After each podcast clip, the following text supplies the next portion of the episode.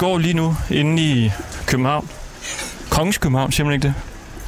Mm, jo, det kan du godt. Hvor, hvorfor siger man det? Det er ikke Kongens Have ligger lige ved siden af. Kongens København, det, det, det er også noget, man siger. Ja, der er Kongens Lyngby Vi er også. Kongens København. Ja, det er måske mest der, man bruger det. Ja, Kongens Lyngby. Ja, men der er vi ikke. Vi er i København, og vi, men vi er så på vej hen til Kongens Nytorv til gengæld. Fordi vi skal se en uh, fotoudstilling om uh, nødhjælp til børn i verdens brandpunkter. Og gå ned til højre. Det er nogle billeder, der er taget af den anerkendte krigs- og krisefotograf Jan Grarup. Og den her udstilling, den markerer øh, 60-året for UNICEFs store verdenslager i Københavns Nordhavn. Og vi skal mødes med Jan Grarup dernede, som skal vise os nogle af de her øh, ja, billeder her. Og det er egentlig noget, vi har tænkt op i lang tid, at vi gerne ville. Der er rigtig mange billeder, og der er 31 fotos, og de, øh, de er flotte, vi vil gerne tale med ham om nogle af historierne bag de her billeder. Der er så noget, der ligesom er gået lidt op for os. Altså lige øh, kort tid inden vi øh, er drejet afsted her. Ja, det, det, er jo en, halv- det er jo en halv time siden, vi finder ud af det. Der står sådan her. Titlen på udstillingen er Supplies Saves Lives, og den kan opleves i perioden 15. til den 29. august. Og nu, jeg har ikke helt, jeg kigger på min telefon, og det er jo så den 1. september i dag. Så der er jo en mulighed for, at den ikke er der længere, udstillingen. Helt formelt, så burde den ikke være der. Nej. Men Jan Grarup har jo ligesom heller ikke sagt, at den ikke er der. Så enten er den der, eller også så ved han heller ikke, at den er væk. Og så skal vi jo på en eller anden måde ja, sende for en udstilling, som ikke længere er der. Jeg, ved, jeg, jeg, jeg er en lille bitte smule bekymret for det. Altså, vi, vi nærmer os pladsen nu. Vi er, vi er et minut derfra, fra selve Kongens Nytorv, hvor de her 31 fotoer burde være udstillet. Forhåbentlig stadigvæk.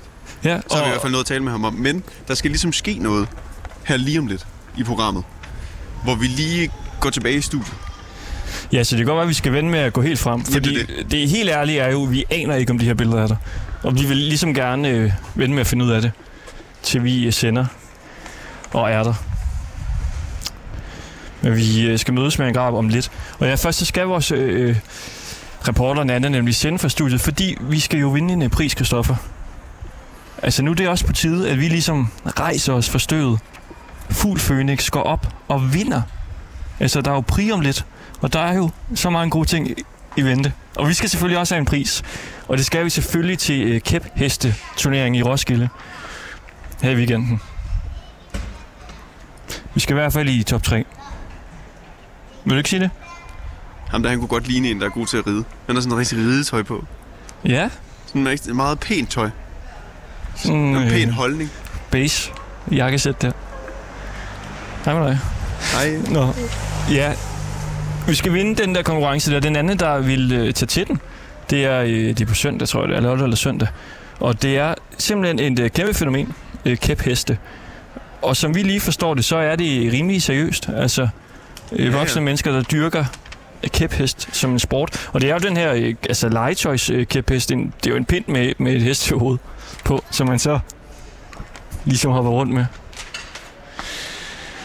og, det, og det er det, der skal fokuseres lidt øh, på. Ja, de- fordi Nanne, hun de- skal i de- træning de, nu. De første minutter. Hun skal ja. i træning nu, og jeg tror, at øh, hun tager over nu her, og så står vi lige her på hjørnet og, og venter med at se, om de her billeder, de er Helt der. ærligt, vi- Vi skal vi- også finde Jan. Vi står bare her, fordi vi er bange for at gå frem de der 100 meter, der er hen til Kongens Nytorv nu, og så finde ud af, at der er ingen udstilling. Ja, og, og det bliver spændende, når det går op for ham også, at der ikke er nogen udstilling. Ja, vi skal mødes med ham øh, lige om lidt.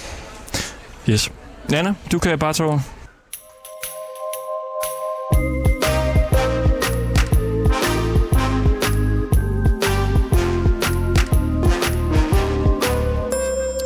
Ja, og her på Ringdal og Christensen, så har vi jo aldrig nogensinde vundet en pris, og det vil vi jo meget gerne. Og øh, så det vil jeg selvfølgelig forsøge at øh, se, om jeg kan lave om på i weekenden, hvor arrangementet Store Hestedag, det ligesom løber af stablen i Roskilde på Dyrskopladsen. Og øh, noget af det helt særlige ved den her Store Hestedag, det er, at der er en kæphestekonkurrence. Og som noget nyt, så har Dansk Rideforbund sat en ny aktivitet i verden, og det er nemlig det her kæphest. Og det er for alvor blevet øh, en populær sport her i Danmark. Og øh, hvis I ikke ved, hvad en kæphestekonkurrence øh, er, eller hvad en kæphest er, så er det en pind eller en kæp med et øh, plyshoved på toppen. Og vi har faktisk en kæphest inde i studiet lige nu. Det er sådan øh, dalmatiner plettet ind med en øh, lang manke af garn. Og den her kæphest, den holder man mellem benene, og så rider man rundt på den. Og det kan man så konkurrere i. Og det er faktisk mere eller mindre det, jeg ved om den her sport. Og derfor så har jeg inviteret centerleder ved Vallensbæk Akademi, Per Springborg, ind i studiet i dag, for ligesom at gøre os klogere på den her sport, og ikke mindst til at gøre mig vinderklar til det her kæphestestævne på søndag. Velkommen til, Per jo, Springberg. Jo, tak. Dejligt, du kunne være med. Jamen, øh, det lykkedes at komme herind, og jeg har taget Candy med, som øh, du skal prøve at træne lidt med, inden du skal til Roskilde. For øh, når man skal til sådan en stor øh, konkurrence, så er man nødt til at træne, og øh, det er du også. Så det øh, regner med, at vi skal her lige om lidt. Det skal vi i hvert fald. Og jeg ringede jo til dig, fordi vi havde, øh, eller jeg havde taget kontakt til Vallensbæk Rideakademi, for ligesom at høre, om de kunne give mig nogle øh, tips og tricks til, hvordan jeg vinder konkurrencen her på søndag i kæphest. Og de henviste mig så til dig, og her er du så, og du er centerleder her for øh, Vallensbæk Rideakademi. Hvor kommer kæpheste ind i billedet? Kæpheste, det er jo sådan en del, som du sagde før, så er det jo øh, sådan, at øh, Dansk Rideforbund har taget det på som disciplin. Og det er jo sådan en sport, som øh, kræver rigtig god kondition, og øh, noget af det, som vi ser på fra akademiets side, det er jo, at børnene kommer ud og motionerer, øh, og så får de lidt hest med. Altså i virkeligheden, så øh, det man gør med kæphesten, det er jo præcis det samme, som hvis du sad på hesten. Man laver de samme øvelser, man, øh, man springer, øh, og så videre, og så videre. Øh, der findes endda, øh, vi har lige set VM, hvor kyr, øh, altså dressur med musik, øh, er en disciplin. Det er det også her i kæphest. Øh, så helt på linje med, som hvis man redder en, en øh, helt normal hest, så gør man det bare med kæphesten, og så er det ens egen ben, der øh, ligesom laver de forskellige øh, øvelser, som man øh, nu skal. Og nu hørte jeg lige, du sagde børn. Er det kun for børn, eller hvad, det her kæphest? Nej, altså det er faktisk også sådan, at øh, der er voksenkonkurrencer. Øhm, det, for et års tid siden blev der holdt sådan en stor øh, springkonkurrence, og der var den ældste deltager 54 øh, i springning, og øh, hun var, hun var øh, rigtig godt hoppende, som man siger i sproget eller i faget. Øh, hun var oppe og springe over en meter, øh, og det er altså det er ret godt gået, i, når man er old girls, om, om jeg så må sige. Nu siger du ret godt gået for old girls. Hvad, hvad skal man op i? Hvor, hvor højt skal man springe, hvis man er rigtig god? Jamen, så skal man over en meter. Det er sådan noget, de unge de gør. Øh, men hun, hun er frisk, hende øh, ekvipagen her, som, som øh, klarer det her. Og du har taget noget udstyr med her ind i dag. Det ligner ikke, det er en meter højt. Kan det Nej, passe? men det var fordi, jeg tænkte, at vi skulle jo starte et sted, og øh, jeg ved jo, du ikke er så erfaren, og øh, så tænker jeg, at vi måtte starte øh, lige et sted. Du skal ligesom have... Det er jo sådan på en springbane, og det kommer I til nede i Roskilde, der, der skal man ligesom have galoppen øh, på plads, og den tænkte jeg, vi lige skulle starte med, og når du så har den på plads, jamen så... Øh, vi snakker lidt om, at man rider springgalop. Øh, det gør man også, når man rider på hest.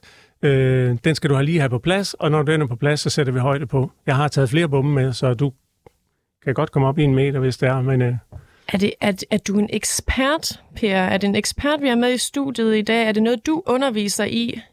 Jeg underviser ikke i det. Øh, jeg er jo som sagt, øh, øh, eller som du sagde før, så er jeg jo leder af akademiet dernede, og vi har jo taget det ind, som jeg også sagde før, som en disciplin, fordi øh, der faktisk er nogen, der ikke har, har råd til at rigtig at gå til ridning, men så kan de gå til kæphest, og øh, det er lidt billigere, og, øh, og så får de alligevel, øh, hvad skal jeg sige, heste øh, ting med, og de får rigtig meget motion, og, og det er sjovt, der er. Og det er i øvrigt også en god forberedelse til at gå til rigtig ridning, øh, hvis man kan se det sådan, fordi øh, man lærer alle de her øvelser, man lærer alle de der ting, som man også gør på hesten, og ja, det, øh, de, er, de har det vildt sjovt hver mandag, når de, når de, når de løber, øver det her. Og hvor gammel er de? Øh, Jamen, de er, um, de er fra, jeg tror, dem vi har på de hold, vi har, så er de fra 6, 5-6 år op til 12. Måske, er det, er det kun piger? Mm, det tror jeg, det er lige, lige nu, men det er jo for alle, øh, os drenge. Jeg tror, at drengene, de, øh, de synes, det er lidt tøset, øh, indtil de har prøvet det. Øh, og når de så har prøvet det, så kan de faktisk godt se udfordringen i det, og, øh, og som sagt, så det kræver faktisk noget, kræver noget kondition. Og hvor stort er den her, altså hvor stor er kæphesteridningssporten her hjemme i Danmark? Øhm, Jeg kan nok ikke give dig sådan helt eksakt tal på, hvor, hvor mange deltagere vi har, men det er en sport, der vokser helt eksplosivt lige øh, nu. Øh, vi kan bare se øh, ned på akademiet, vi laver hold og, og endnu et hold og så videre, så videre sådan så at, øh, at vi kan fylde op øh, på holdene, eller der er fyldt op på holdene, og så er vi nødt til at lave et nyt hold, når der er efterspørgsel. Og det er der altså, der er rigtig mange, der gerne vil det her. Og der er rigtig mange, der faktisk også er vores elever, der supplerer øh, hvad skal jeg sige, deres rideteam med, og så også at gå til kæpheste. Det synes vi jo er rigtig, rigtig spændende. Øh, får det god kondition, og det skal man også bruge, når man rider på øh, på heste eller ponyer. Ja, fordi jeg var inde på nogle øh, forskellige sider, blandt andet på Facebook, og også bare googlet lidt rundt. Og altså, der stævner hele tiden i det her kæphest. Er det, er det også noget, I går til? Øh, ja, vores børn, de, øh, vores børn øh, tager også afsted til, til stævner. Det man jo øh, måske kan sige om den her sport, den er sådan lidt mere social end, øh, end når man er til rigtig ridning, fordi det er jo sådan lidt en enersport. Hvad, hvad præsterer øh, ponyen eller hesten, når man er afsted? Men her der er man lidt fælles om tingene, og, og selvfølgelig konkurrerer man, men på en eller anden måde, så stiller man jo bare Musse øh, over hjørnet, og så øh, har man tid til at snakke og lege.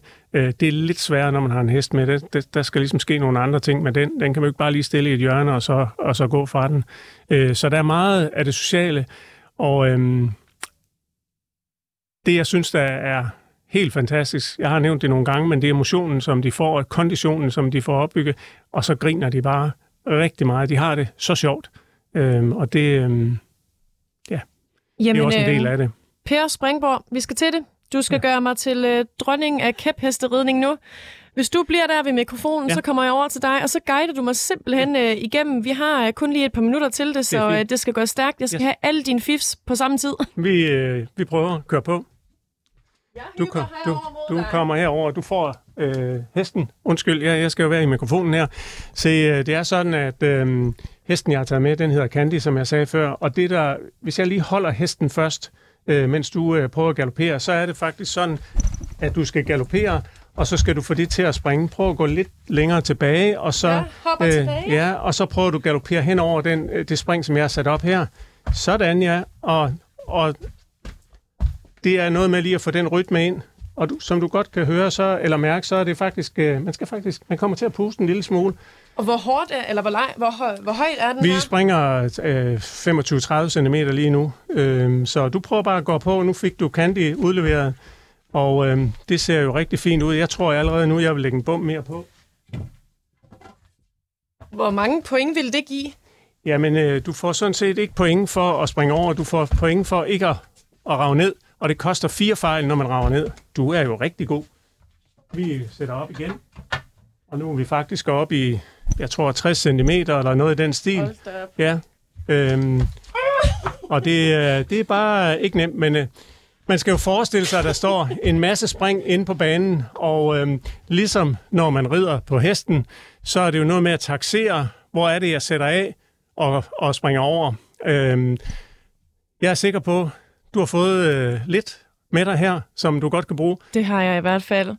Jeg, øh, jeg har lært noget om, øh, om kæphesteridning, og det håber jeg andre også har. Nu er jeg i hvert fald klar til at tage sejren her på søndag, forhåbentlig. Tusind tak for det, Per Springgaard, og jeg er simpelthen blevet forpustet. Så nu skal vi tilbage til drengene. Det er godt. Super.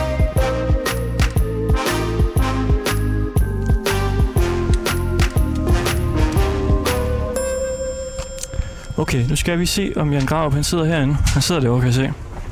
Og venter. Det er ligesom øh, ind imod øh, Charlotten på Kunsthal, ja. hvor vi aftalte, at vi skal mødes med. Ja, og så skal vi se hans udstilling, som måske ikke er der længere. Vi er jo lidt i tvivl om, den egentlig var der. Ja, det ligner faktisk lidt, den ikke er der. Ja, det ligner, de var i gang med at sætte op til noget andet. Ja, vi må se. Hej Jan. Hej. Vi er simpelthen bare øh, på, hvis det er øh, fint nok. Hej. Hej så. Pæn goddag. Hej, Anton. Ja. Fedt, at øh, du kunne møde os. Ja. Du får den der. Jeg skal have den her. Ja. ja. Jamen, øh, jamen, hvorfor ikke? Hvad, du sidder med et øh, billede eller pakket ind, eller hvad? Nej, det er noget papir. Det er et projekt, jeg skal til at, at i gang med at lave færdigt nu her. Så, øh, så jeg har været inde og hente noget papir. Det var derfor, det kunne lade sig gøre. Fantastisk. Jamen, så er det jo god øh, timing. det kan man sige. Lad, lad os prøve at gå derover af. Ja, det, og det er jo så der, hvor det bliver rigtig dårlig timing, fordi øh, udstillingen er jo lige blevet pillet ned. Der kommer en ny udstilling op i morgen. Jamen, vi, vi læste om det lige inden vi gik herned, ja. Og så tænkte vi, hvad pokker, altså kan vi vide, om den stadig er her, eller... Men den er simpelthen væk nu. Han er simpelthen væk. Men det synes jeg også på en måde kan et eller andet. Altså, vi rapporterer fra en udstilling, Der ikke er der har været der. Ja. Så, så dem, der ikke nåede det, de kan så Det bare ligesom... sent. Ja, de kan få at vide, hvad de gik glip af. Ja, det er jo det. Jeg ved ikke, om du sådan kan huske, altså, hvor billederne fra hende, og så kan vi jo lade som om, så kigger på... Jeg kan i hvert fald fortælle om udgangspunktet for udstillingen, og det, øh, og det handlede i virkeligheden om, at øh, FN's, eller UNICEF's Supply Division, som jo har hovedkontor i Danmark, fylder 60 år. Og hvad er så en supply division, kan du spørge om? Men det er i virkeligheden dem, som udruller en masse af de øh, covid-vacciner i tredje verdens lande, eksempelvis. Øh, det er skolegang for børn, det er Jamen, så altså næsten alt, hvad I kan forestille jer, det er, det er dem, der står for det. Og de har et hovedkontor i København, øh, ude i Nordhavnen. Og det er virkelig en det, jeg har rejst rundt og kigget på, hvad er det for noget arbejde, de laver rundt omkring i verden, og hvad er vigtigheden af det. Øh, og det har været mit fokus. Øh, så det har, ikke været, det har ikke været en udstilling, som har været øh, orkestreret af UNICEF, men det har i virkeligheden været en mulighed for at tage ud og se, jamen, hvad laver sådan en supply division? Hvad vil det sige at udrulle en covid-vaccine i Uganda? Hvad vil det sige at hjælpe børn tilbage i skole efter et jordskælv? Øh, og, og på den måde. Og det er det, jeg har, har været ude at lave. Har det været en af de mere rolige ture for dig så? Altså, du er jo kendt for at have været nogle rimelig hæftige steder hen og tage nogle vilde billeder. Ja, det her, det har været, det her, det har været meget mere øh, øh, funderet i, i, i nødhjælp, ikke? Det her, det har jo ikke været en krigsreportage som sådan. Er det lige så spændende så at være ude? Ja, det synes jeg jo, fordi jeg, jeg, jeg anerkender jo behovet for, for, for, for den nødhjælp, som, øh, som, som vi jo immer væk bidrager med. Øh, for mig er det, handler det ikke om, at det nødvendigvis skal være krig. Det handler i virkeligheden måske lige så meget om at prøve at sætte et fokus på, med den velstand og den friværdi, vi har i den vestlige verden, øh, følger der så også et ansvar og nogle forpligtelser. Ikke? Det er nemt, når man står her lige præcis på Kongens Nytorv, i, øh, i, en, i en by øh, i badet i solskin med turister over det hele, og vejret er godt, og folk sidder og drikker vin på uden, uden øh, dørscaféerne. Ikke? Og så er der måske langt til de her steder. Ja, vi står her ved Kongens Nytorv. Der er ligesom sådan en masse hvide, store pæle. Ja. Var det der, de hang billederne? Nej, de hang på nogle, øh, vi havde fået lavet sådan nogle, øh, nogle trekanter, de kunne hænge på, for at have flere billeder hængende på hver side. Mm. Jeg ved faktisk ikke, hvad det er, der skal være herinde nu. Men det er jo et fantastisk øh, udstillingsvenue, altså fordi der kommer så mange mennesker forbi. Både, øh, både internationalt, men så sandelig også danskere. Så på den måde, der er det et super, super fedt øh, venue øh, at bruge til udstillinger. Ikke? Jo. Jeg synes, faren ved at være sådan et sted som det her, det er, at folk skal også alle mulige andre ting, og det er måske sjældent, man kommer og er sådan fordybet i og skal se på noget, som har et alvorligt budskab. Det kan godt være det svære ved det. Og vores ene mikrofon engang øh, virker ikke, så I må deles lidt om øh, den der, hvis man Det- tænker, hvor fan er Så Kristoffer. ved, I, nu, nu bruger vi den samme. Øhm, vi, kan også gøre, vi kan også gøre det på den måde, at når du synes, jeg burde have noget, og skulle have sagt, så kan du give den til mig. Ja, jeg synes, det, så synes jeg, det er bedre omvendt. Okay, så jeg holder den for dig. Det synes jeg er en god idé. Udmærket. Og det er jo så her, øh, dine 31 billeder skulle have været udstillet lige nu, hvis det var, som vi havde forestillet os. Det viser sig så, at for to dage siden stoppede din udstilling her. Og nu er det så det, der hedder 50 Queens, der åbenbart skal udstilles. Der er sådan et billede lige rundt om hjørnet her, hvor, hvor man kan se det. Det vidste vi simpelthen ikke. Så vi troede, vi skulle ned og kigge på dine øh, billeder nu. Men det vidste jeg sådan set heller ikke. Altså, og jeg har ingen idé om, altså jeg bliver der svar skyldig på forhold til, hvad 50 Queens er. Og det er måske i virkeligheden også det, som kan være- være lidt eller det, jeg lige sagde. Øh, altså det her med, at, at man måske ikke nødvendigvis ved, hvad det er, man går ned til. Altså øh, når man kigger på udstillinger her, det er måske i virkeligheden mere sådan en oplevelses ting. Men når man alligevel er i byen, så, så hænger der noget, ikke? Øh, og, og på den måde, der er det jo ikke, altså, der er det jo ikke det rigtige sted. Fordi jeg vil jo gerne have, at folk er fokuseret på det, de skal se. De skal helst ikke være fokuseret på, at de skal ned og spise skalddyrs, øh, skalddyr på, øh, på Victor, eller hvad de nu skal. De må gerne være lidt fokuseret på, hvad det er, øh, de skal forholde sig til. Så du gad i virkeligheden godt, at billederne havde hængt et andet sted end hernede på Kongens Nytorv? Jeg gad godt, at de havde hængt i et større format et andet sted, men, men, men det er svært at finde i København. Altså, der er, der er ikke specielt mange øh, rigtig gode udstillingssteder, og dem, der er, de er som regel... Øh, de er jo booket op altså flere år frem i tiden, så det kan godt være rigtig, rigtig svært. Hvad vil være det rigtige sted til sådan nogle billeder? Det er i hvert fald ikke et galleri, fordi det er også et forkert, det er også et forkert sted. Det skal være et sted, hvor man har noget mere substans og noget, og noget mere seriøsitet. Det kan jo være alt fra Øksnehallen til øh, Charlottenborg til, til alle mulige steder. Ikke? Der, der er stor forskel på en salgsudstilling øh, og på en informationsudstilling i, i min verden. Ikke? Og det jeg jo laver, det er jo fotojournalistik, det er jo øh, ofte hårde skæbner, øh, altså de ting, som folk går igennem. Og derfor skal man også derfor skal man måske også øh, dosere noget af det, ud, altså det materiale, man viser på en måde. Ikke? Og det, det går jeg bokser med lige nu, fordi jeg er i gang med at lave en stor udstilling, som handler om krigen i Ukraine. Og det materiale er ekstremt hårdt. Meget af det er i hvert fald. Og det betyder jo, at der er en masse steder, som helt automatisk bliver udelukket, fordi der kommer mennesker gående i hverdagen, som ikke er forberedt på det. Og man bliver nødt til at, ligesom at lave det som et tilvalg. Det nytter ikke noget, at folk kommer gående med en børnefamilie med nogle, med, med nogle små børn, som er helt uforberedt på at se noget så brutalt som krigen eksempelvis kan være i Ukraine. Men det var for meget at have det hængende her. Altså, vi, du plejer jo, øh, har hørt dig tidligere snakke om det her med, at det er så vigtigt at vise virkeligheden af ja. krigen og sådan noget. Men, men der, er, der er alligevel noget filter her på Kongens Nytorv for eksempel, eller hvad? Men det er ikke fordi, jeg synes, der skal være et filter over for voksne mennesker, men det skal der jo være over for, for, for børn, som, som måske ikke er forberedt på det. Ikke? Og derfor så bliver man nødt til, når man laver nogle udstillinger, som, som har så hårde budskaber, som eksempelvis med Ukraine-materiale det bliver, så bliver man nødt til at sørge for at have lavet en eller anden form for, øh, for, for, for warning på det først. Altså folk skal vælge det til aktivt for at gå ind og se det og forholde sig til det. Og det, det, hænger, det, det kan være svært at gøre i et byrum. Og vi vil jo gerne have talt om de her billeder øh, med dig. Også for ligesom at tale om, hvad er, det, hvad er det for en type kunst og billeder, man kan udstille i det offentlige rum. De er her ikke billederne. Kan, kan du huske et af dem? Tydeligt. Så du ligesom, lad os, lad os forestille os, at det var her. Ja. Kan du, kan du prøve at beskrive billedet, som hvis det stod her på, på Kongens Nytorv? Jeg kan, beskrive, altså jeg kan beskrive et af billederne, som er øh, et billede, jeg lavede i Uganda i forbindelse med, med covid-udrulningen, altså covid-vaccinen. Ikke? Øh, og det, der sker i, i Uganda på det tidspunkt, det er, at skolerne har været lukket i to år. Altså nedlukning, præcis som vi har det i, eller har haft det i Danmark og i resten af verden. Forskellen er bare, at hernede, der har man ikke haft alle mulige platforme, hvor man har kunne lave online undervisning. Og det har betydet, at en masse af de her børn, der er gået i skole, de er så blevet sendt hjem. Der har været et, en, en eksplosion i forhold til graviditeter blandt meget unge piger øh, efterfølgende. Men i særdeleshed de små piger øh, har, været, har været hårdt udfordret af det her. Og der var et billede af en pige, der går i en lyserød kjole øh, ude i et stenbrud, hvor hun samler, hun samler sten, som bliver hakket ud af nogle klipper. Og det er den måde, som familien overlever på. Og det er jo en, hvad skal man sige, det er en fjern konsekvens af covid, øh, eller coronaproblematikken, men ikke desto mindre en, en virkelighed for de her børn dernede, at fordi skolerne er lukket, og de ikke har noget at tage sig til eller lave, så bliver de sendt ud af arbejde.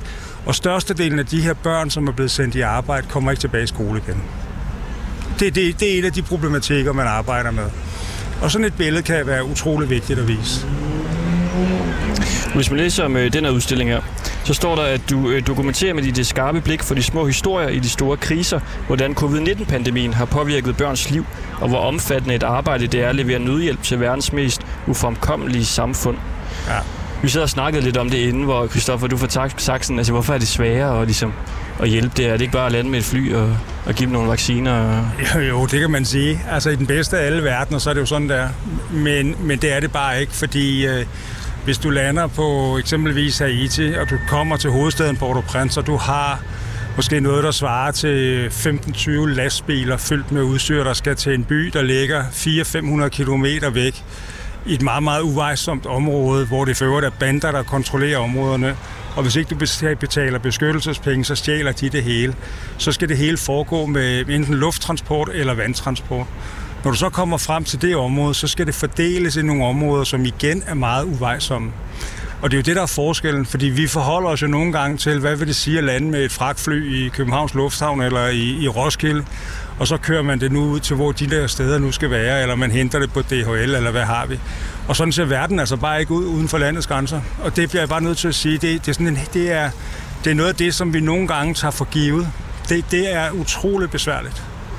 Det, det er en kæmpe logistisk operation.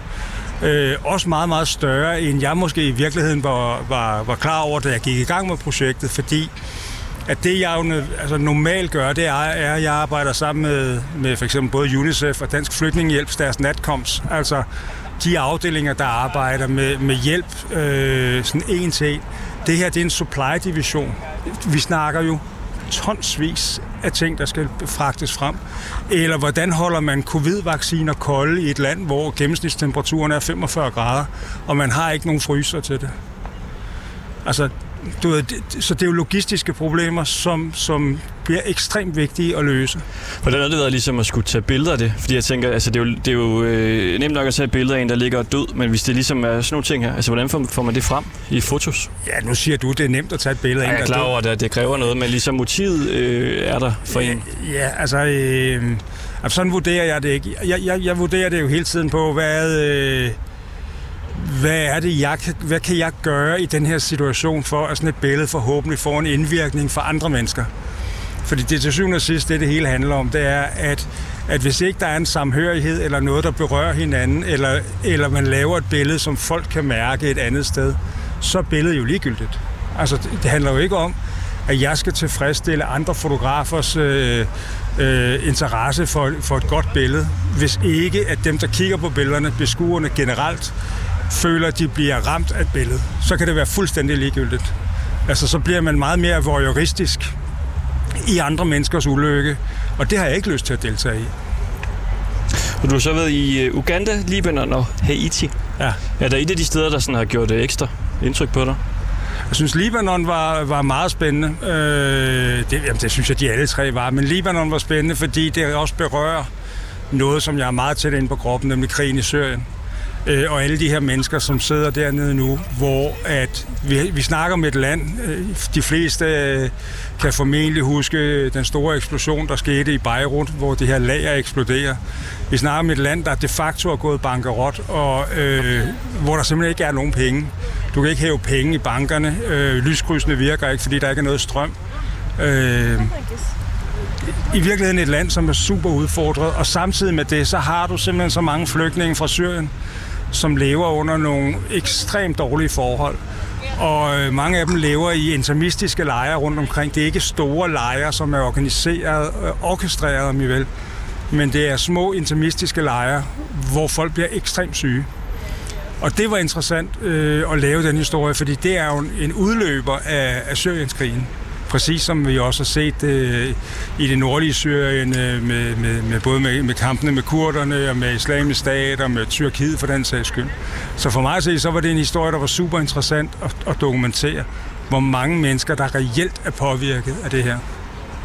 Og nu, nu, vi har ikke billederne, øh, som vi kan kigge på, men har der været... Altså, du er jo en, der kan portrættere død og ødelæggelse. Hvis ikke... Øh, du er vel den i Danmark, der gør det bedst. Eller mest i hvert fald. Var der lige så meget død og ødelæggelse, altså under corona og i de her billeder, du har valgt at udstille hernede, som i dine tidligere fotografier? Øh, nej, det var der faktisk ikke. Altså, det, det var jo i virkeligheden et forsøg på at vise, hvorfor, altså, hvad det er, altså, hvad det er for en rolle supply-divisionen reelt har. Altså, hvad vil det sige at udrulle en, en, en covid-vaccine, ikke bare for at nævne et eksempel, eller hvordan sørger man for, at folk, der er blevet ramt af corona, øh, har adgang til, øh, til luft, altså til øh, øh, respiratorer på hospitalerne. Og der var der jo en masse billeder, hvor det både var voksne og børn, som var hårdt ramt af det her. Men jeg prøver jo også at dosere det. Altså jeg mener jo ikke, at man skal vise døden bare for at vise øh, døden. Men man skal jo gøre det, fordi der er at, at, at der er en, en, en sammenhæng i forhold til, altså det her, det handlede om at sige, hvor vigtigt er det, at hjælpen kommer ud. Man kunne også have vendt den om og så sagt, at jeg kunne have rejst til 10 steder, hvor der ikke kom noget hjælp, og så sagt, at når man ikke får hjælp, så dør folk. Så, så dør de sådan her, for eksempel. Ikke? Og det er jo hele tiden et valg. Hvad er det for et fokus, man vil lægge på historien, øh, og, i, og, i, og hvorfor, ikke mindst? Og du siger, du har været i Ukraine også? Altså, jeg arbejder meget i Ukraine nu, ikke? Hvornår var du sidst der? Ja, det er ikke mere end en lille måned siden, men indtil videre har jeg jo tilbragt lidt over syv uger øh, i Ukraine på frontlinjerne i løbet af krigen. Ikke?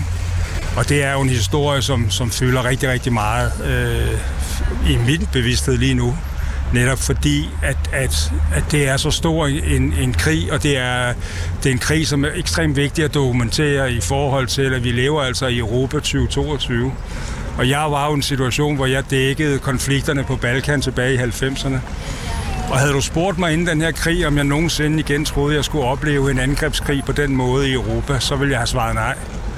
Øh, og derfor så bliver det også enormt vigtigt at dokumentere øh, lige præcis, hvad der er, der sker. Og i særdeleshed, fordi russerne jo bliver ved med, eller man fra russisk side bliver ved med at sige, jamen vi angriber ikke civile mål. Og jeg laver stort set ikke andet, end når jeg er der dagligt at dokumentere øh, lige præcis angreb på civile mål. Og, og den, den dokumentation er vigtig. Ikke? Og det er måske i virkeligheden fotografiets fremste rolle, det er jo at være med til at dokumentere, når magthavere eller øh, krigsførende parter øh, øh, kommer med de her historier, eller på den måde øh, bedrager befolkningen eller verdenssamfundet for den sags skyld. Hvornår øh, kom du hjem? Jeg kom hjem for lidt over en måned siden, og så rejste jeg direkte til Madagaskar bagefter. Øh, og skal så afsted igen nu her i øh, september måned. Ikke? Øh, så så det, er, det, det er sådan et projekt, som formentlig kommer til at tage det meste af mit år on and off. Hvorfor så du til Madagaskar? Jeg var på Madagaskar for at lave en anden historie, som handler om øh, klimaflygtninge. Øh, jeg, jeg har jo i virkeligheden... Jeg forsøger i virkeligheden på at prøve at fortælle en lidt mere kompleks historie, der handler om, at når et sted som øh, Østafrika, Afrikas ord, altså lande som Etiopien, Somalia, Somaliland, for femte år i træk bliver ramt af en tørke, øh, som er uden sammenstykke, og hvor at, at sult er så stor en del, og hvor at man op til krigen, eller indtil krigen i Ukraine, havde fået størstedelen af den hvede, man får. Den kommer faktisk fra Ukraine. På grund af krigen, så kommer den ikke længere. Og det vil sige, det sætter nogle befolkningsgrupper i bevægelse. Altså det, man vil jo, det man, altså migration, altså det, man vil kalde for klimaflygtning. Folk, der flygter ud af det afrikanske kontinent, blandt andet for at komme til Europa i, i jagten på et bedre liv. Og ikke nødvendigvis for at få et bedre liv, men bare for at overleve. Så det hele hænger ligesom sammen. Og det, øh, det er super komplekst og meget, meget svært øh, både at dokumentere, men også at fortælle. Men det er en af de historier, som, som jeg arbejder på der nu.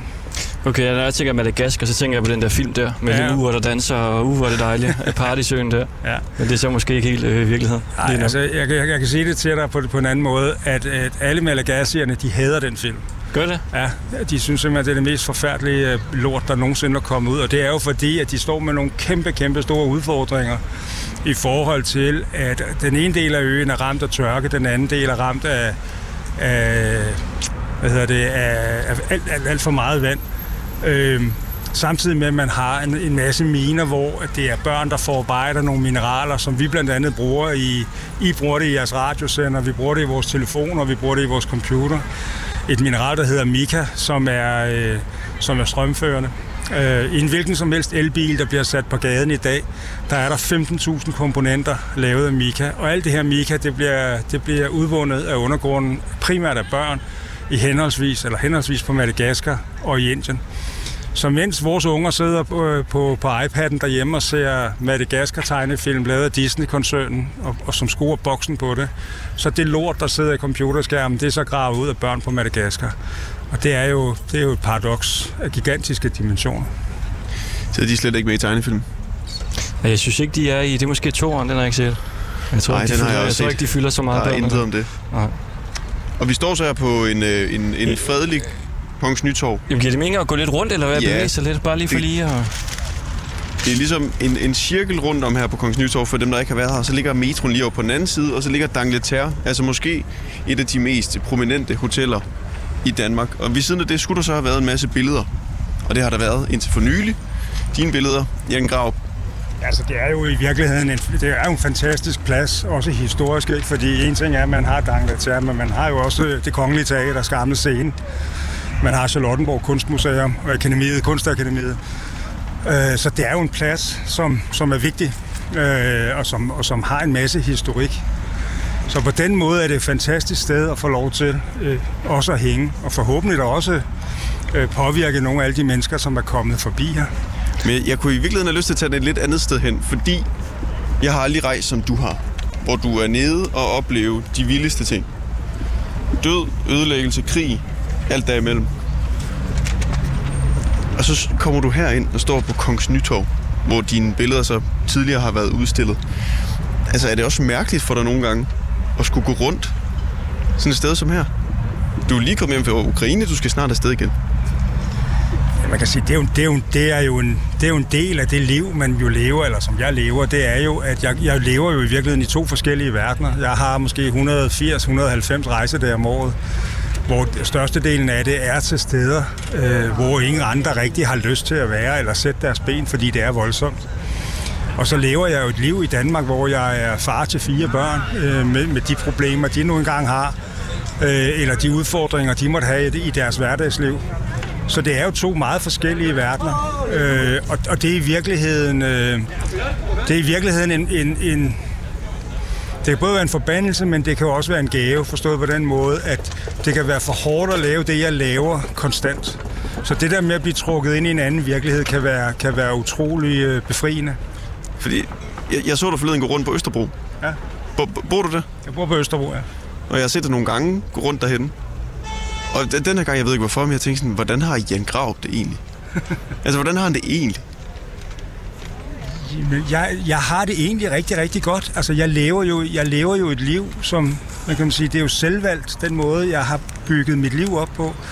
Jeg, øh, jeg laver noget, som jeg mener er vigtigt, øh, og som betyder noget, synes jeg selv. Øh, og det ved jeg også, det gør for rigtig, rigtig an, mange andre mennesker. Øh, og når jeg så er hjemme, så, så lever jeg jo igen, så lever jeg jo et andet liv. Så lever jeg jo med, øh, det var et lortetransfermarked i går, øh, i forhold til Superligaen, og jeg havde drømt om nogle flere spillere. Og, TFCK? Ja, selvfølgelig. Altså, jeg bor på Østerbro. Jeg ved det godt. Så dårligt var det transfermarked heller ikke. Men mere i forhold til det med Østerbro. Det er fordi, jeg... Jeg har også set dokumentaren, Ja.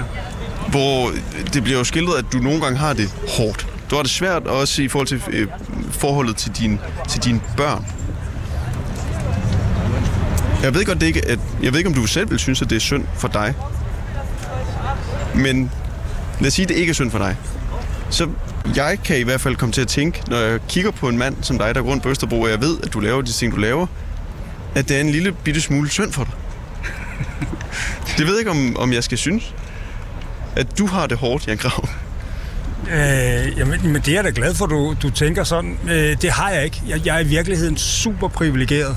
Altså, øh, jeg lever jo øh, på, på Indre Østerbro med, med, med en masse gode venner omkring mig og med mine børn i en kæmpe lejlighed, hvor jeg har øh, både frihed og mulighed for at lave de ting, som jeg synes er vigtigt.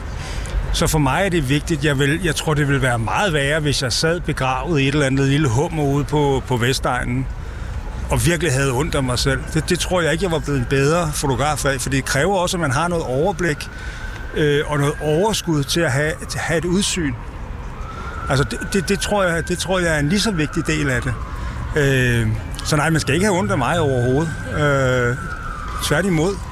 Altså, for jeg føler mig ekstremt privilegeret, og jeg føler mig også ekstremt privilegeret over, at jeg får lov til at møde nogle af de her mennesker rundt omkring i verden, som udover de er i nogle situationer, som vi slet ikke kan forstå, eller, eller ingenlunde har lyst til at sammenligne os med, så er det mennesker, som har et, et mentalt overskud til også at række ud til andre.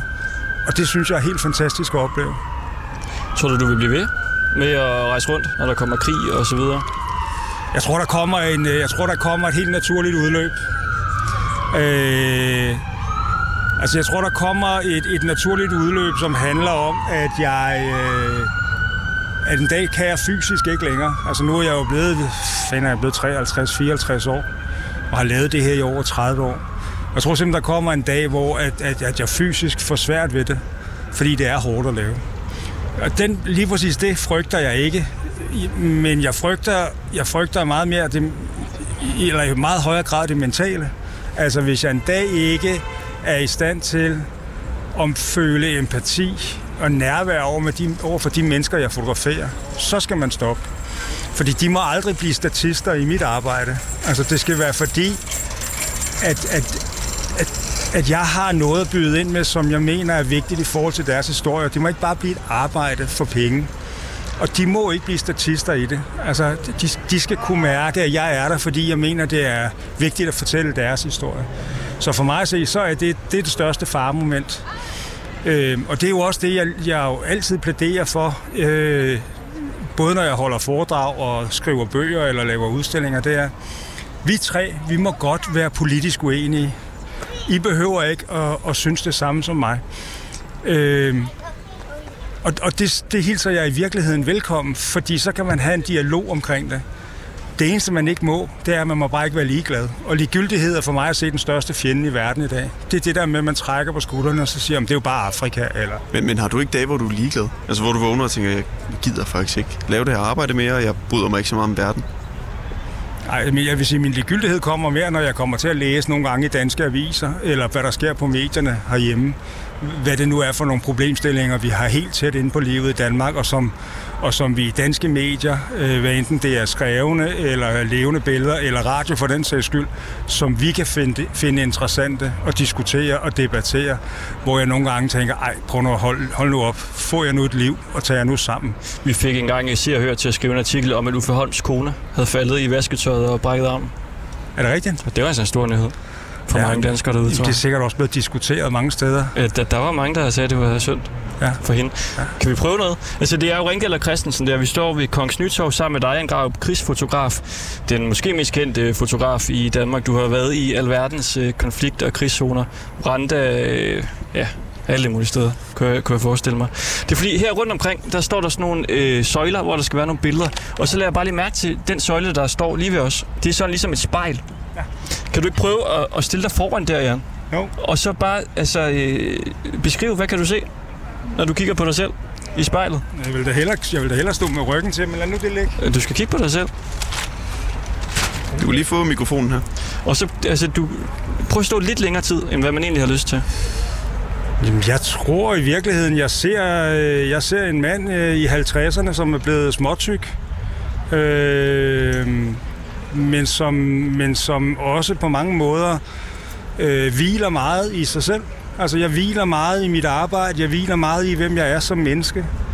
Jeg hviler meget i, øh, i den måde, jeg opdrager mine børn på. Du skal kigge på dig selv.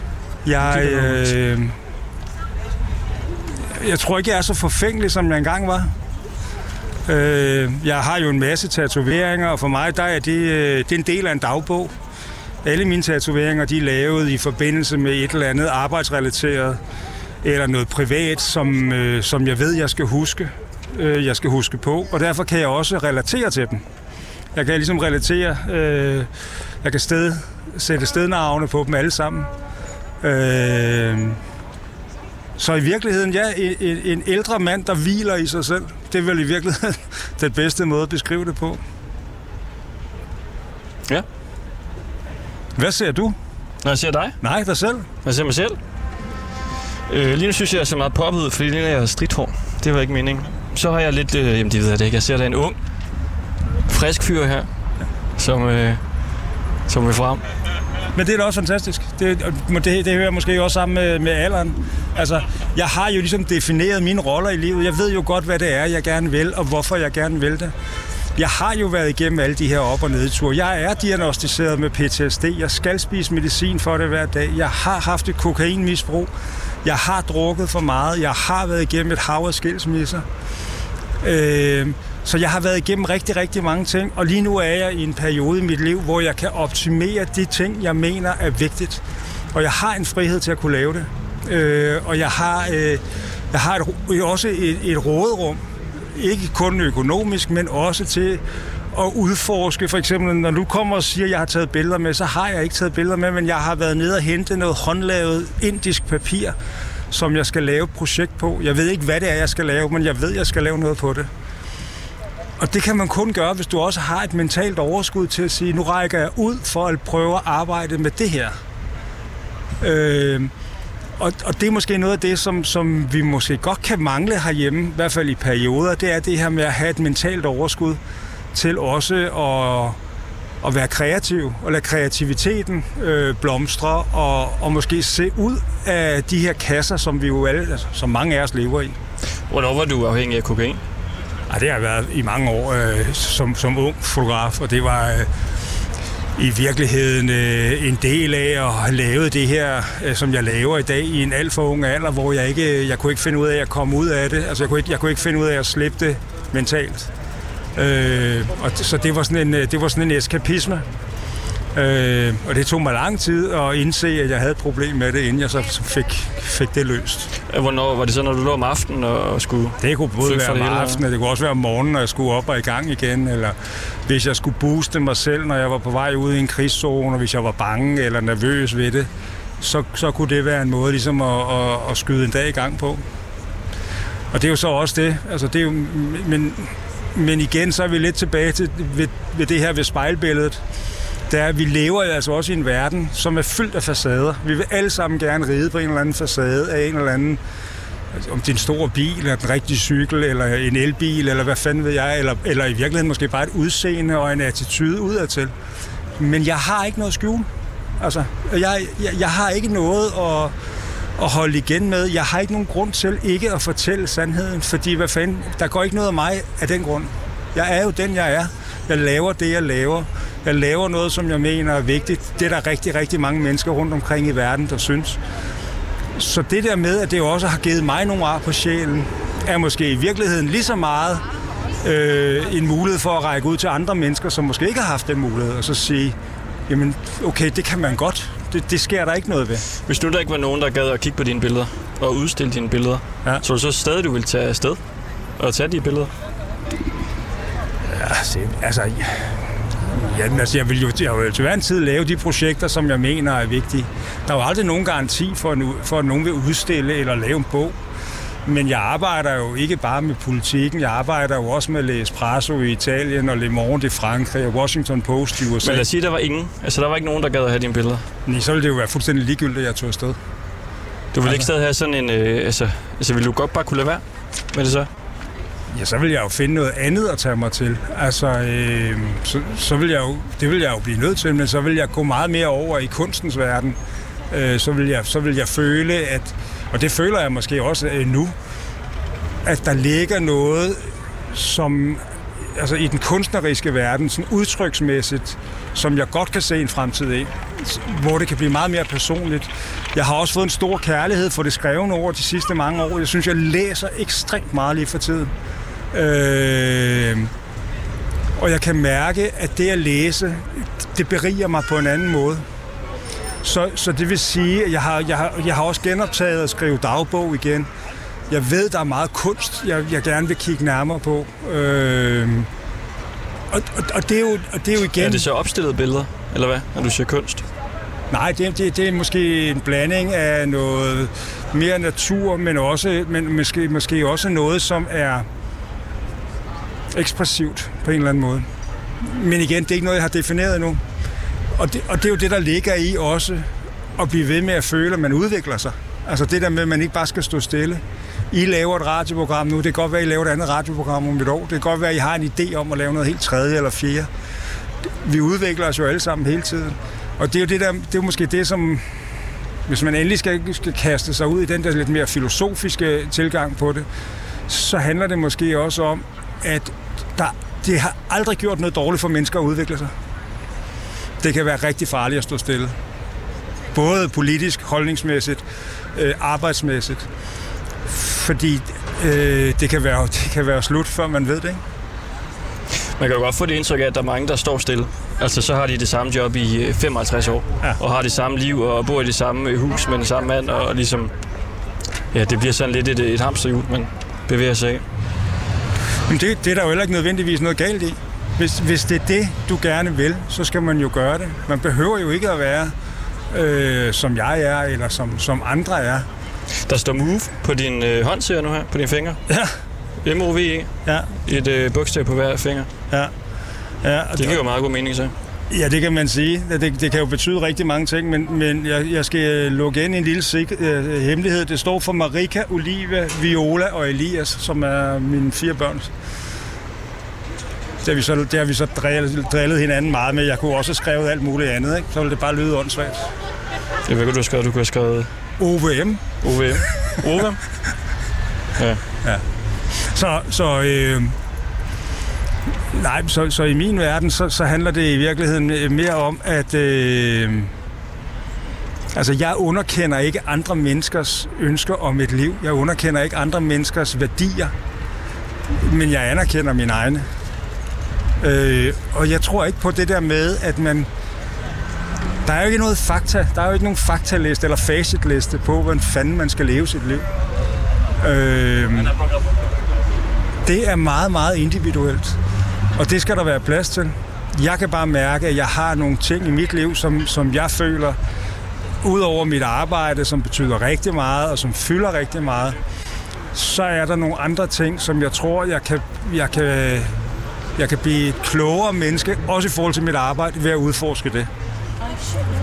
Hvad siger dine børn til, at du øh, bliver ved med at drage afsted? De tre af dem er jo øh, nu øh, unge voksne, ikke?